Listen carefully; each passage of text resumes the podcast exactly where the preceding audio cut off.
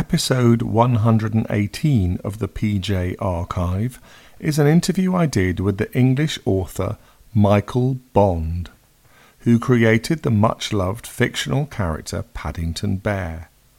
His Paddington Bear books have sold more than thirty-five million copies around the world, and they've been turned into hit television series and films. The writer of many other books and characters too, Michael Bond died in twenty seventeen at the age of ninety-one.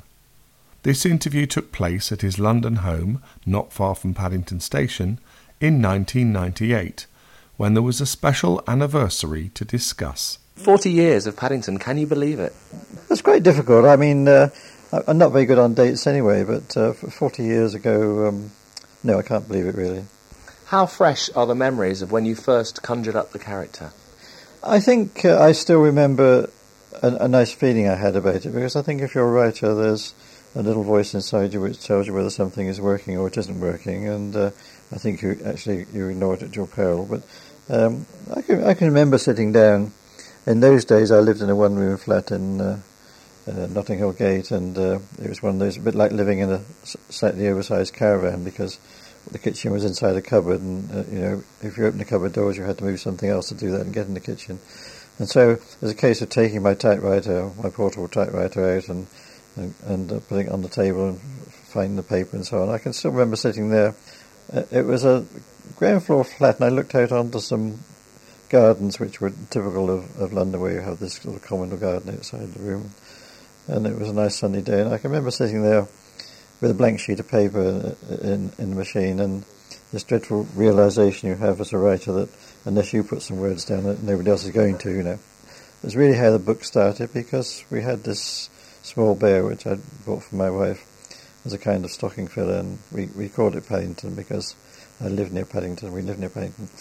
And uh, I put the first words down on this bit of paper to get my mind working, and suddenly it sort of clicked, and I, I wrote the next sentence and worked on, and, and uh, found in a fairly short space of time that I, I, I'd written what became the first chapter of a book. It wasn't written for children at all, it was, it was written to, as I say, exercise my mind, which, which I think was fortunate, because I think had I thought of it as being, I didn't think of it as being a book, let alone a, a, a children's story, I, I might well have written down, which I hope I never do, because I think children are very sensitive um, to that. I really wrote it to please myself, which I which I still do. You know, I think uh, you, you're your own uh, worst or best critic at the end of the day, and if you if you please yourself, what, what more can you do? You know.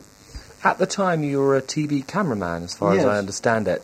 Did you actually always have an ambition to become a writer, or was it just something you thought you'd do in your spare time, and then Paddington just exploded?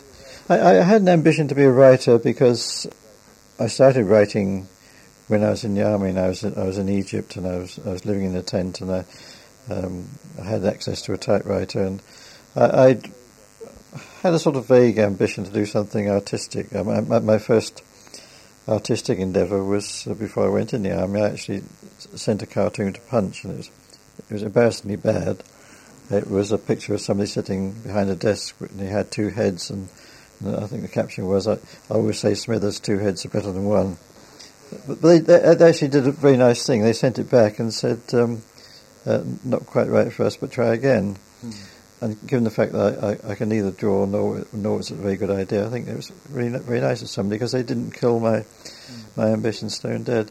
But did you always think, I've got to come up with something really amazing to make my mark as a writer? No, not in the slightest. My first short story that I ever wrote sold, which um, again was very fortuitous, because if it hadn't, I, I might well have done something else, but I, I sent it to to London Opinion, and uh, it was a very, very short story. It was about, uh, I don't know, three or four hundred words.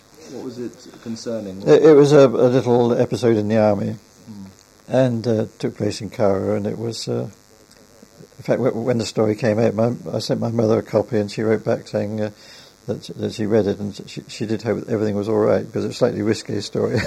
she, she was slightly worried about me.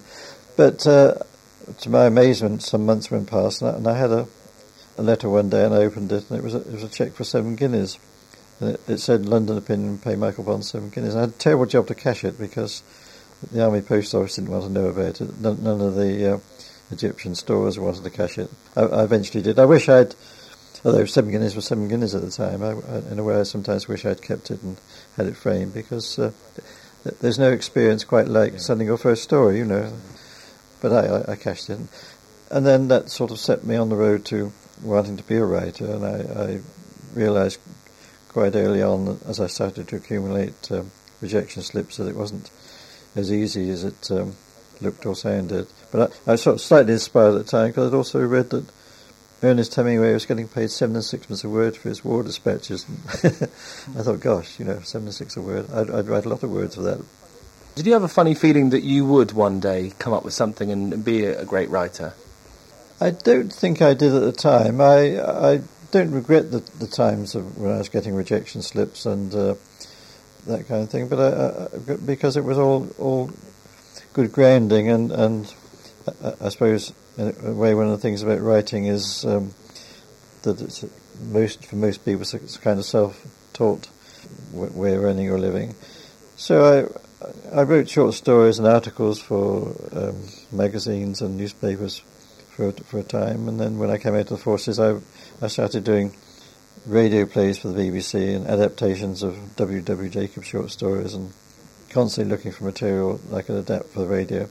It was a good, very good way of learning the craft, because I think it gives you a sense of the geography of the whole thing and moving people around and and, and, and writing dialogue, which which I still enjoy most of all. I mean, I find if I get two characters together, often the stories almost write themselves, because when, once you uh, understand the characters, they they tend to write their own dialogue, you know. I mean, I, I never sit down and think up a story and then put characters into them, but I think if you have a character, like Paddington, for example, you put him into a situation and he starts saying things because that, that sort of comes out of the character. Were you inspired by any stories as a child, particularly involving animals? Uh, not ones involving animals, though I was... I. was brought up um, on uh, on Rupert. I always loved the Rupert stories, uh, not so much the stories. I loved the rhymes, sort of tenuous rhymes they had under underneath the pictures. My main um, inspiration when I was small was the Magnet with uh, Billy Bunter and Greyfriars School, mm-hmm. and I used to read that. My father first introduced me to the Magnet one day when we went for a walk, and he said, "Oh, I, I used to read that when I was small." I kind of resisted the idea, because in the way that children are, I thought, well, if my father enjoyed it, I'm, I'm not going to, because it's going to be very old hat. But I was totally hooked from the word go. I used to read it under the bedclothes with a torch, and read it from the top left-hand corner of the front cover to the bottom right-hand corner of the of the back page, and, and uh, so much so that I felt I, I could practically write the stories myself, because they were all, like a lot of children's stories, In, in a way, they were quite predictable. I mean, the characters always tended to say the, exactly the same things mm. all the time. They, they were very repetitive. But, I mean, I think children like repetition in their stories. They, they, they like the kind of safe feeling yeah. it gives them. Mm. Uh, I mean, Bob Cherry always said, hello, hello, hello. And it was always Mister Quelch, the angler and master of the remove. And, and it was the headmaster, it was Doctor Locke, the venerable bead. And it was quite a lot of repetition. But, but they, I was totally enthralled by them. I suppose one's favourite character was Billy Bunter, who, who wasn't the best sort of person in the world. I mean, he was always expecting a postal order and never actually paid anybody back if he, if he borrowed the money and that kind of thing. As you explained, you were inspired by a bear that you bought for a Christmas present from Selfridges. Yeah. Do you still have that bear? Uh, yes, it belongs to... I, I gave it to my first wife, and we, we sort of share the custody. Um, I mean, he's he's still very much alive to both of us, and so sometimes he stays with her, sometimes with, with me, and... Uh, So, yes, he's still very much around. Is there some grand ceremony, then, where you take it over to her house and she brings it over to yours? No, no it happens when we, um, because she, she lives in uh, in Surrey, in Hazelmere, there comes a moment when I, I say, well, would you like to have have him for a while? Or she says the same to me. And or if she's going away and uh, she doesn't want to take him, it, it, it's, it's, it's a sort of very amicable arrangement, and, uh, you know, we take it as it comes. What about the famous row that's going on at the moment with regard to Winnie the Pooh in the New York Library? Do you think that that should be reclaimed for Britain, or what, what's your opinion on that?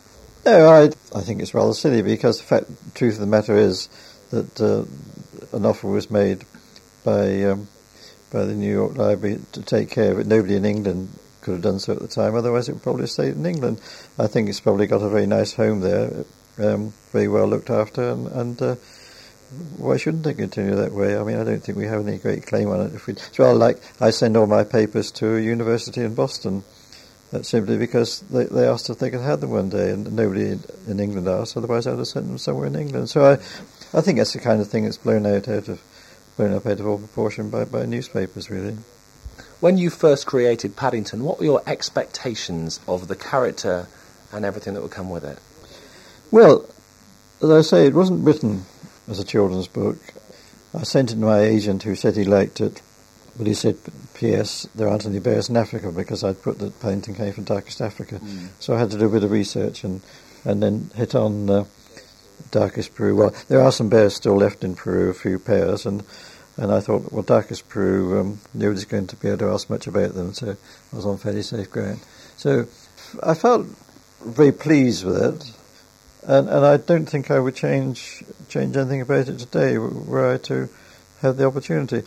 But I didn't, I, in no way did I picture what was going to happen to it. Uh, and in fact, for a period of several years, um, it, it, it jogged on its way. It it got on one or two uh, recommended library lists, and first printing sold out, which was um, which was very good at the time. And the publishers were pleased enough to say, would I write a second? But I didn't picture it going on to television. I didn't picture all the things that would follow on from that uh, of necessity.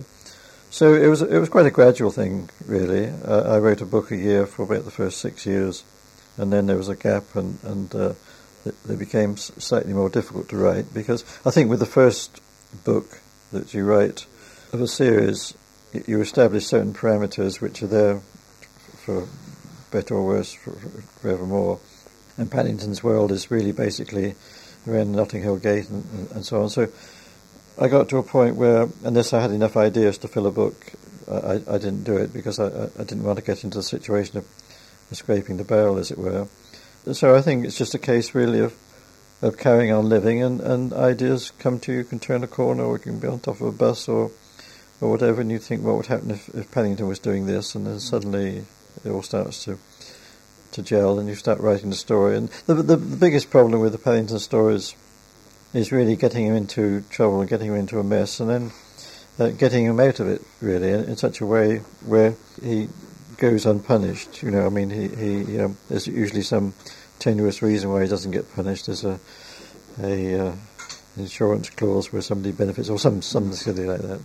Where did the marmalade sandwiches come from? Was that something you'd enjoyed as a child? I didn't enjoy it as a child. I think a lot of children don't actually enjoy marmalade, because it's uh, it's it's it's. In the jam world, it's a very sophisticated taste, I think, because it's being a slightly bitter, you know. Uh, I hadn't read Winnie the Pooh when I wrote Paddington, but I was aware that bears liked sweet things, and so rather than give him honey, I, I gave him marmalade, because I, by that time I was having marmalade for breakfast, and, and I wrote the first book really very quickly, and I put in all sort of things fairly instinctively. Marmalade was one of them. And, I, I mean, there has been times in my life when I wish I'd, I'd made it something slightly more exotic, like, I don't know, truffles or whatever, you know, because people used to send me jars of marmalade, and s- still do from time to time, but in the nature of things, they often weren't very well packed, and they'd, they'd, they'd have to go and collect them from the post office, this terrible parcel with bits of glass sticking out and marmalade chunks and so on. And things like the Paddington's duffel coat, I gave him a duffel coat because I was wearing one at the time. I was wearing a government surplus ex-Navy duffel coat. And uh, so, uh, as I say, a lot of things were put in instinctively, really. You were saying that you didn't plan a big campaign for Paddington, so how shocked and surprised have you been over the years at the way he has set the world alight? Well, in a funny kind of way, it tends to happen on, on a different plane. I mean, in the nature of writing, you, you, you write a book, and it's a slow process of, I mean, you write the book and it goes off to the publisher, and sort of six months later you get a, a set of proofs, and they, they say, can we have these back by next Tuesday in order to keep up with their schedule? And you don't know what's happened to it in the meantime. But so the whole process of, of, of, of writing, by the time the book comes out, you're working on something else. So in a way it sort of crept up. It, it didn't happen overnight. What, what did make a big change is when it first went onto television, because in the nature of things, animated films are expensive to make, and so in order to get their money back, the, the people making the films have to have a degree of merchandise and, if it happens to be a character that takes off, then suddenly you find everybody knocking on your door wanting to, to use the image. The company who made Paddington had just made the Wombles, and I think the Wombles was really the first children's programme on B B C television that had a big breakthrough with merchandise. Um, Paddington followed on from behind. And there was a period when uh, there weren't enough hours in the day to uh, do all the things that meet all the demands that were being made of, of writing new scripts and bits of text for packs of packets and things like that. Uh, and I had, did have a period when I was doing very little actual creative writing, but that got sorted out eventually, and so I'm back to uh, back to normal. But a lot of the things that I see around, although I know they exist, um, they, they, they sort of it's in another part of my life. You know, it's it's not um, it's, it's all slightly remote in a way. Who are the Browns based on? Is that you? Uh, no, the Browns really were my mother and father, I suppose, looking back on it, although I wasn't consciously doing it at the time. But uh, my mother would certainly have taken pity on Pat, on a bear if she'd trained him on Paddington Station with a label around his neck saying, "Please look after this bear." My father was very law-abiding. He, he was somebody who always read the small print on, on things, and um, I, th- I think he would have been slightly worried about w- whether they were doing the right thing, whether it was against the law or not, you know. So in, in a way, although my, my father was the breadwinner, but my mother was the one who made decisions in life about when we went on holiday and that kind of thing, and, and, and she paid the bills and, and so on. So they're very much like the Browns in, in, in, in the book. You have two children yourself. Were they based on Jonathan and Judy? Uh, no, no, because um, Jonathan and Judy came first. Uh, yeah, that's what I meant. Yes, right, yes, yes. Um, yes, because again, because I did the first book fairly quickly, I thought it would be nice if the Browns had two children, one of each, to sort of create a kind of balance. But did your own children inspire you is really what I meant, you know, later on when... No. I mean, I find, I think one of the things about... if you're a writer, is it, you, you tend over a period of time to use anything and everything that happens to you. You know, I mean, it might not be for some years later, so that there are things that, that happen which uh, trigger off ideas for stories, or maybe often stories, I think, are a mixture of a number of things which suddenly come together and gel and, and come out as something totally different. So if um, if anything happened to, to my children that... Uh, was material, it would probably go into a little storehouse and come out at some other point. Whenever I wrote a, a new book, I didn't show it to my daughter or read it to her, because I think a, a book, particularly a children's book, is, is, is more than just rather unglamorous text um, from a typewriter. It's the illustrations, it's the feel of the paper and the cover and the feel of the whole thing. So the first she saw of it was, um, was when it came back from the printers as, as a book. So I, I never tested I never tested the stories on anyone. I, I still don't. We all remember with great affection Michael Hawden's brilliant narration of the T V yes. series. Were you ever asked to do the narration? I, I've done the narration um, on uh, on records. I'm not a very good reader because, I, I, well, I suppose most people hate their own voice when they hear it. But I, but I know my voice. Sometimes when I did the records, I found myself acting way like mad as I thought, and then the producer would come through and say, "Can we have a bit more expression? You know, can we do that again?" So it's not my particular forte. I think writers, on, on the whole, should be read and not, not heard. You know, how protective of Paddington are you about the copyright, what gets made out of Paddington, and all that sort of thing? I, I was very protective in the beginning. Um, I had high hopes of having twelve very good licensees, and that, that would be it. But um, there was a That was a sort of pie-in-the-sky attitude, sort of pipe dream, because the truth of the matter is that so many people are involved with the whole thing by then, and, and uh, that they all need to get their investment back, quite rightly, so other factors take over. I, I was very protective of what he appeared on um, then. It's, it's not my particular um, pigeon there, because other people look after it, but uh, it's, it's a bit like... if you create a character like Paddington, it's a bit like your own child. You are protective, and but there's a time when you realise it has to go out in the world and earn its own living. And I've always felt with Paddington that he's um, rather more than I am. He's he's capable of taking care of himself. He's got his feet firmly on the ground, and uh, he's not going to be phased by anything. In fact, when I, if ever I had any problems with, with merchandise in the early days, and I was sort of wavering as to whether it was right or wrong. I would, in a curious kind of way, I used to think to myself, what would what would Paddington think of it? And if I thought he'd like it, then that was fine. That was the answer to the question, you know. Do you ever almost feel that he does exist?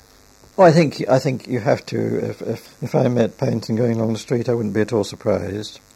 But then I think if an author doesn't believe in his characters, nobody else is going to. And, it's, and I think the nearest kind of analogy I can think of is um, belief in Father Christmas, really, because we all know our, our common sense, our intelligence tells us that he doesn't exist, but we still sort of perpetuate the whole myth with, with small children, and we say you must come and see Father Christmas and so on. And there's a little corner in your mind which, um, in a way, I suppose, wants him to exist, you know. To me, Paddington is very real. I think if he wasn't, I, I couldn't write the stories. Have you had any very memorable moments regarding children that you've met over Paddington? Oh, I think probably not so much ones I'm, I've met, because I think if, if the only time you meet children really are maybe at book signings or whatever, and they um, they almost always, by the time they get to the table, they they usually dry up, you know, and, and uh, you hear this tiny voice and you can't quite hear what they're saying, and you want them to, the mother has to repeat the name and so on that they want. I mean, on that subject, I, I've no, I've had occasions when uh, I, I've signed a book, and, and there was one occasion in, in New Zealand when I was doing a book signing, the child burst into tears because he'd always been told he mustn't write in a book, and there was this awful man taking his book and was writing, you know, mm-hmm. There's that kind of thing. The, the nicest things probably come from children who write. I mean, I, I can remember I had a letter once, a long time ago, from a small child, a girl who who said what she liked about Paddington was they, they made they made pictures in her head, and I thought that was a very nice thing to say, really. And I thought um, it, it was a it was a it made me feel it was a compliment, you know. I mean, I think I think with reading, and I think uh, with, with radio probably to a lesser extent, you, you've got to give something to it. I mean, if you if you the act of reading a book, you've got to, to give something to the book to actually make you pick it up, and, and it's rather like going to the theatre. I think one of the problems with television is that you don't have to give a lot. You can just sit there and switch on, and there it is. All children who write in get a, get a find out to get an answer, and uh, I I know it means a lot to a, a lot of children, because sometimes you meet them years later in life, and somebody will say, "Oh, I wrote you a fan letter, you know, fifteen years ago, and and, and you wrote back, and I've, I've still got the letter," and mm. that that's always very pleasurable. And I had a letter from somebody once who said I'd replied, and he said uh, he he was so, so excited because it was a real letter, because he felt behind the paper and he could feel the bumps from the typewriter, you know, and you suddenly realise it means a lot to a lot to people. Have you ever wished that you hadn't invented Paddington? No, no, I've never wished that, because uh, I, I'm, I'm it's so much a part and parcel of my life. It would be like saying I wished I hadn't been born, in a sense. Um, there was a period in my life when uh, everything was happening, and as I s- said earlier, there weren't enough hours in a day, and I wondered what I'd done, because you realise you kicked a ball and there's there's no stopping it. You, most you can do is sort of keep it in, in play and try and point it in the right direction. But uh, no, I, no, I certainly w- wouldn't be without him. Because, I mean, you're an author of many different types of books, and not yeah. just Paddington, and people probably just think you spend your whole days writing about Paddington, don't they? Yes, I, th- I think people have a always have a strange idea about writers. Well, sorry, it's not strange. Why, why should they? No, I mean, but writing is actually quite a lot of hard work. I mean, I've, I get an idea for a story, and it, and it feels great, and I can I can see it all. Then the very first words you put down, as I'm sure you know as well as I do, are wrong, and they're not as, as, quite as good as you pictured. And from that moment on, it, it's uh, it, it's it's hard work. It's a process of distillation, really, and finding the right words, particularly with with humorous books, which are what Paddington's are meant to be. It's a case of one one word is funny, another word isn't, and. Uh, I, I also find now, now I use a word processor that uh, I, I never stop writing, because it's, it's great that you can sit down at your desk and switch it on, and there are all the words on the screen, you can start work, but there's nothing that I write these days where if I don't look at the words on the screen, I don't want to change something, whether it's a comma or a, a word, whatever. At one time when you used to type stories on, I mean, in the old days I had an old-fashioned typewriter, which was actually quite... If you go back to one now, I find I, I touch the keys, they don't even hit the paper, because you've got to hit them quite hard. And if you had five sheets of carbon paper, whatever, you didn't make mistakes. I can't type a sentence these days without without being a mistake in it, because it's so easy to correct. It doesn't uh, It doesn't, but with spell checks and things like that, it doesn't do my uh, actual writing much good. Have you ever tried to create another great character like Paddington? Well, I suppose one always does. I, I write other c- children's books. As a, before um, I went on television, I'd done a series for television called The Herbs, which is how I met Ivor Wood, who animated, because uh, he, he made those, and he animated uh, the Wombles and then Paddington. Uh, I do a series about a guinea pig called Olga de Polga, who, who is actually, that's based on real, a real guinea pig. I think bears always have the edge on other animal characters in, in children's books, I think partly because they are semi-humanised anyway, in, in terms of actually standing on their two feet and that sort of part way to being human, so there's something about them. And there's also something slightly mysterious about bears. I mean, in centuries past, they were they were worshipped as, as gods, and I think they're not like dolls, where they're probably always thinking about what they're going to wear next or something like that. I mean, I think you have a bear stand. A lot of people have a painted bear standing up in their room, and it's a kind of father figure they can relate to, and he's a sort of a presence that you can you, you can tell your secrets to, and uh, so I think in that sense, as far as animal characters go. Um, The bear is a kind of natural, um, a, a natural character. I, I write a series of detective stories about a character called Monsieur Pamplemousse, who's a French detective. In fact, I'm working on one at the moment, num- number twelve. So it's nice to have several characters. I mean, I think one of the pluses of being an author is that you're never actually alone. You know, mm. if um, if I'm walking along the street, I say Paddington might turn a corner.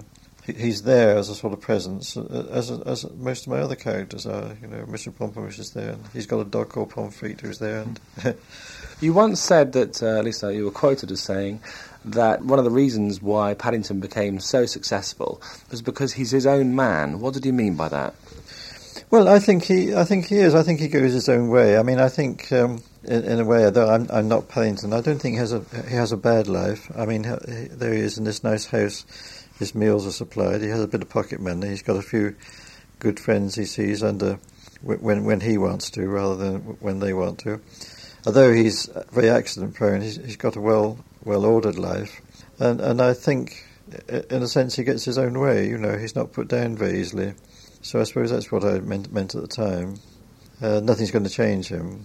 I think the world changes. I don't think I don't think Paddington does. I think he. He changes in the sense that the stories change because he's he moves with the times in, in, in the sense of what happens to him.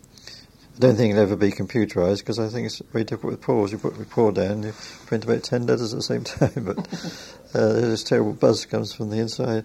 But um, I think he goes back, when he goes back to thirty-two Windsor Gardens, he goes back to a sort of pre-war world that I remember as a child. And I think it's, I think a lot of the qualities he has are, are qualities that people are slightly envious of. I mean, I, there aren't any messages in, in the Paddington books, but I think any messages that there are kind of implicit in the text. I mean, he's basically a polite bear.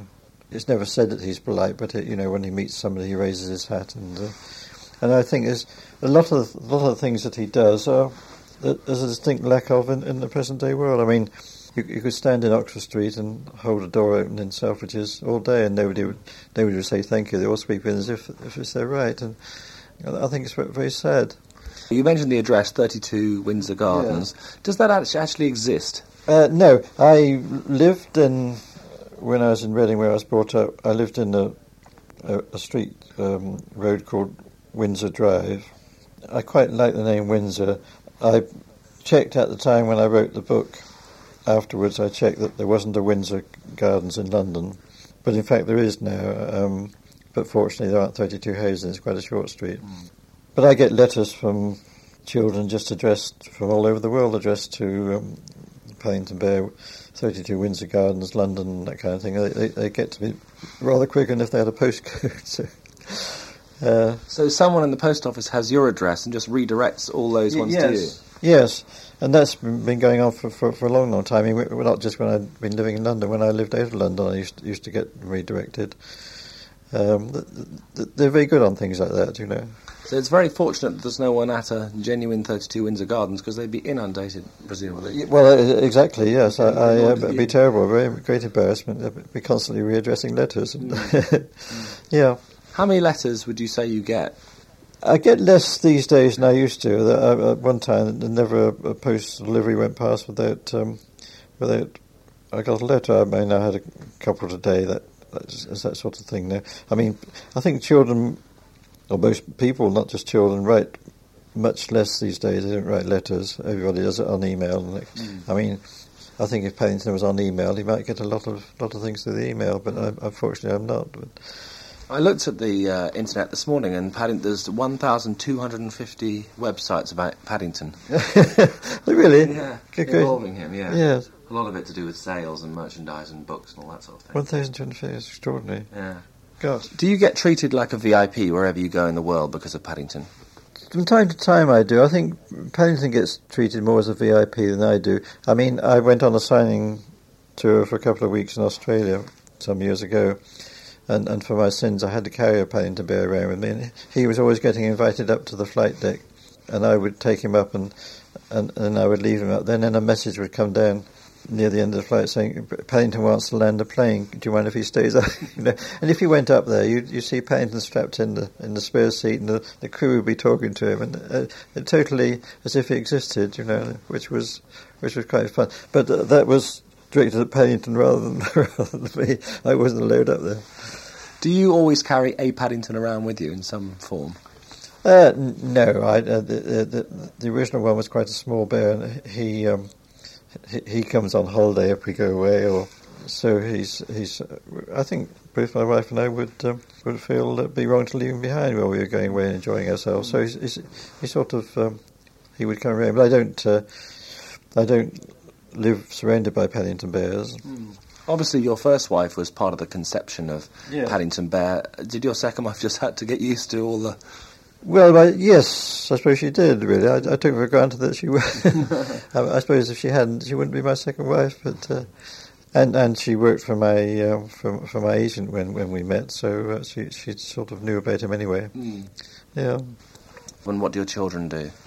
My daughter, who's now who's the same age as Paddington, she was she was born the same year the first book came out. Karen, yeah, she's in fact looks after the original Paddington Company now. So she was brought up with Paddington, and uh, it's been part and, part and parcel of her life as well. My son's at university. His name's Anthony, A N T H O N Y. Uh, he's studying the classics, uh, Latin and Greek. Not quite sure where he gets that from. But, it, well, he, he also, again, was, was brought up with Paddington, so to some extent it's, it's, it's part of his life too. I mean, it, Paddington's very much part of the family, yeah. Are your children likely to carry on writing your books, you know, decades to come? Who, who knows? Uh, I didn't expect my daughter to be looking after the company, because I don't think one should expect one's children to, unless they do what um, one does oneself. But she, she c- came into it quite by accident um, as a sort of stopgap between jobs, and uh, decided she liked it, and, and so she, she she's very good looking after Paddington's interests. But who knows what what, what the future holds? Really, as far as I'm concerned, I've I've got a very good new illustrator, Bob Alley, mm. American, who's really breathed new life into um, into the Paddington books, because I think his drawings are in the same sort of vein as the original Peggy Fortnum's, and they make me laugh, which is which is a big plus, and they add to the text, which uh, which I think is very important with children's books. So th- there are a whole lot of new books in the pipeline, which is which is exciting. Do you feel that um, there was some sort of sense of destiny that you should be chosen to create this amazing character which has become so popular? I wouldn't go as far as to say that. I, I sometimes do think that things have a sort of pattern in life, that some things seem sort of preordained. I think, as I said earlier, with, with my writing, I find sometimes you turn a corner and you maybe see a street sign, you hear a snatch of conversation, and it changes your direction, and, and almost as if it's preordained. But I, I don't know that I, I've ever had a sense of destiny, because that would be the wrong thing to say, I think. What do you put it down to? Luck, then, do you think? Well, I think everybody has luck in their lives. I think some people take advantage of it, some people, some people don't. I mean, a lot of people say to me, "Oh, you're very lucky." Well, yes, I am lucky, uh, but... but uh, I think if you're a writer, you, you notice things whereas other people don't. I mean, the same thing is happening to them. But I think if you're a writer, you, you tend to develop your mind in a way that takes a note of what's going on around you. I think an awful lot of people walk along the street with their eyes on the pavement and they don't see either right or left or or, or look up. I think whatever job you do in life, you, your mind, if you, I mean, if you're a bank clerk, you get very numerate and, and recognise people's signatures and so on. If you're a taxi driver in London anyway, you have to do the knowledge, and so you've got to mention these streets and actually go there, so your mind's developed in that way. What percentage of your life would you say Paddington is? For a long time, it was it was practically one hundred percent of my waking life, I mean, for some years. Nowadays, at the moment, I'm working on a an adult novel, which is taking up most of my waking time, uh, so that the Paddington things are a fairly small percentage. If I do another, or work on another television series, and again, it'd be back to a very high percentage.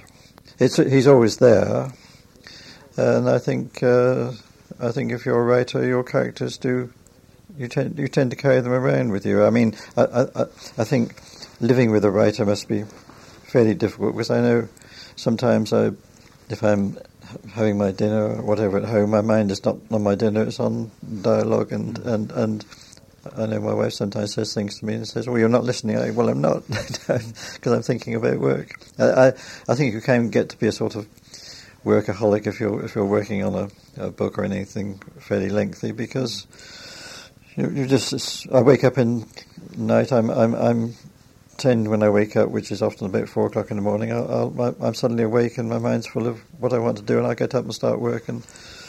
Uh, and that's not a grumble, it's just a sort of fact, fact of life. And I, I like working early in the morning. Uh, but I'm also a great believer in the subconscious. Uh, I find sometimes if I have a problem which is not solving itself, I mean a writing problem, in some strange way you go to sleep and, and, and you suddenly, you, you wake up in the morning and suddenly there's this line of dialogue or a clue to what you're going to do. And uh, unless you write it down there and then, it, it, it can disappear like a will-o'-the-wisp. Uh, and, and so I always keep a pad by the bed. Yeah. How often in the middle of the night do you wake up and jot something down? I would think most nights if I'm working on something. Um, the present book I'm working on depends a lot, being a detective story, on c- complexities of plot and and uh, lines of dialogue and so on. And I would think most nights I would wake up at some point and jot down a couple of lines. You say that you work first thing in the morning best, is that right? Did I hear you right on that one? And how many hours do you work? Do you have a routine every day, or what happens? I, uh, for, I can't remember when I didn't work seven days a week. I mean, if I go away on holiday, I tend to take my work with me. I go to France a lot. The, the, the Monsieur Pamplemousse books are set in France, so if I go on a holiday, I tend to be looking for material at the same time, uh, which is nice. I mean, I'm, I'm, uh, it's, it's not... work with a capital W, but mm. but I'm, I'm using the time productively. I tend, if I'm working on a on a book, I'll, I'll maybe start work at perhaps five in the morning, and there are days when I I'm still working at a word processor at five o'clock in the evening. That's that's actually too much. I've I've now got a routine where I, I take ten minutes off every hour, and uh, otherwise you get you get eye strain and, and so on. But uh, how many books do you turn out a year now compared to how you did when you, perhaps in your earlier days? Well, I, a, a novel would take me perhaps three months. Uh, I do, when it comes to the Paddington books, I, I tend... It's such a long process, it's, it's very difficult to give give a time to it. People say, hey, how long does it take to write a book? Well, if you count the thinking time, probably quite a long time, uh, if you just count it from when you you actually start work. And I think most writers put off starting work. I mean, the, the, the thinking about a book and jotting down notes and sharpening the pencils and everything else is is, um, is actually very often a way of putting off actually putting words down on paper, because you know very well, as I said earlier, that they're going to be wrong. So it's very difficult to put a, put a length of time. But I would say the Paddington books these days, or the Paddington stories, take longer than they did in the beginning, because I think one of the nice things about starting as any kind of series is you, you can actually work very quickly, because you've got no parameters to work to. You you just go whatever direction your mind takes you. Recapturing that, it becomes more difficult, and you have to work quite hard at it, but not too hard so that So it looks as if you're trying to recapture it. You've got to try and keep the freshness, which is probably the difficult part. But they get progressively longer, because also with um, with something like Paddington, you, you get to a terrible state where you're wondering if you're repeating something, some line of dialogue that you said said before, and yet you've got to make it in a, in a sense repetitive, because children like the familiar. You know, as I said, with with, with the Magnet, the, the characters t- tended to say the same things, but uh, in a slightly different way or in a slightly different situation. If it didn't say "Billy," I say you fellows squeak Billy Bunter, there'd be something wrong with it. And it was, but it was always I say you fellows squeak Billy Bunter.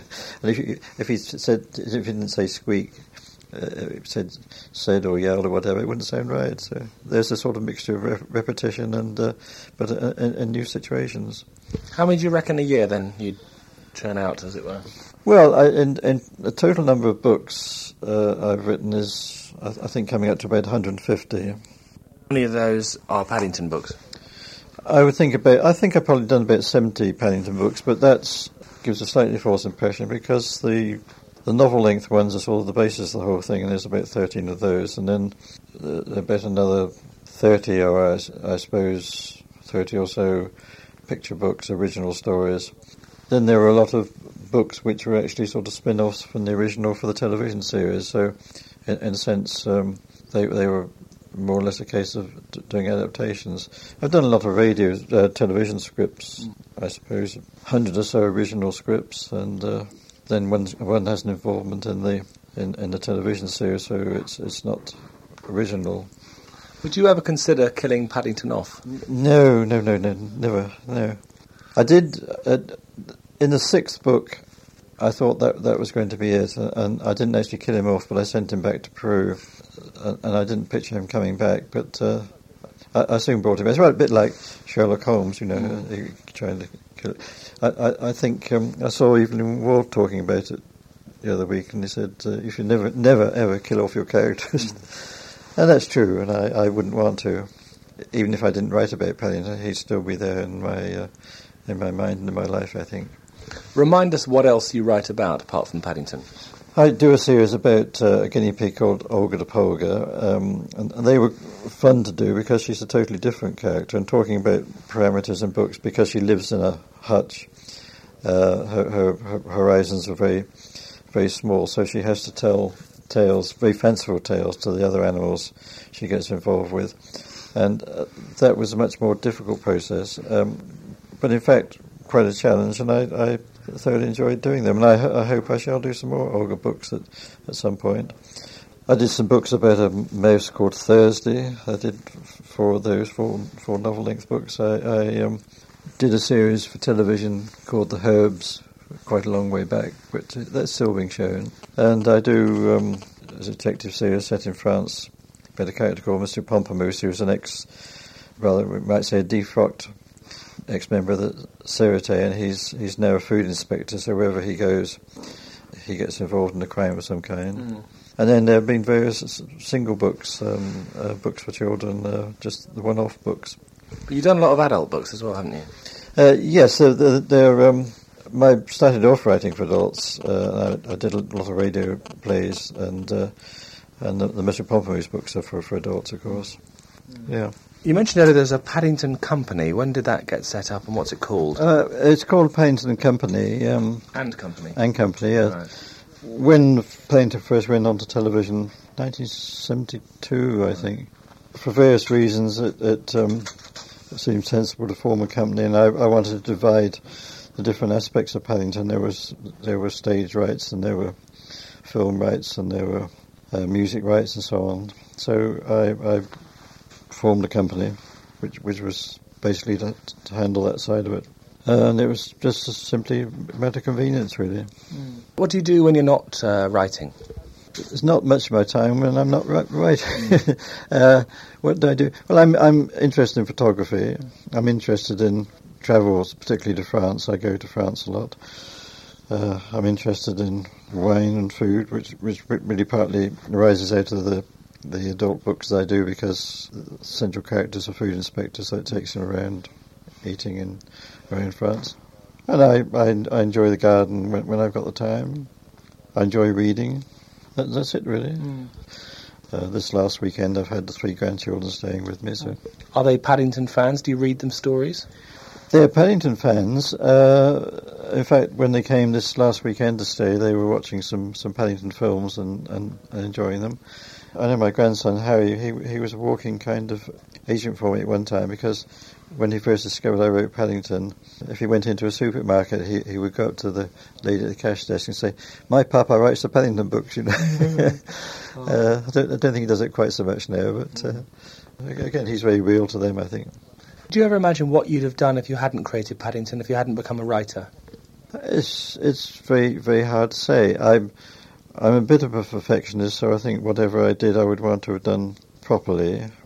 If I had any dreams of what I would like to have done, which I, I'm, I'm talking about things which I'm not capable of doing, I, I, I think one of the things which must be wonderful would be to write a really good mu- stage musical. I think to actually actually see all this happening on the stage, and for, to know it's working, and to be filling a house every day with people having fun, to hear... to hear errand boys singing your song, um, I think that must be marvellous. Or to turn on the radio and uh, and hear your, your music being played. I mean, if you're a writer, it's very rarely that you actually see people reading your books. It has happened to me. I was in a restaurant once. It was one of these restaurants where you have sort of um, sections, you know, little cubby holes where people sit. And I was sitting in one, and there were two guys from the city of London who came in to have lunch. They started talking about Paddington. And they were rolling about as they re- re- recounted various adventures that Paddington had. And it, w- it was a lovely experience. Did you let them know you were there? I didn't, in fact, no. I often wonder whether I should, but I, I didn't really want to um, pr- prolong the whole thing. You know, I was, I was, I was in a hurry. But it was interesting while it lasted. What ambitions do you have for Paddington now? I think it would be... The one th- area which he hasn't done is, is a feature film.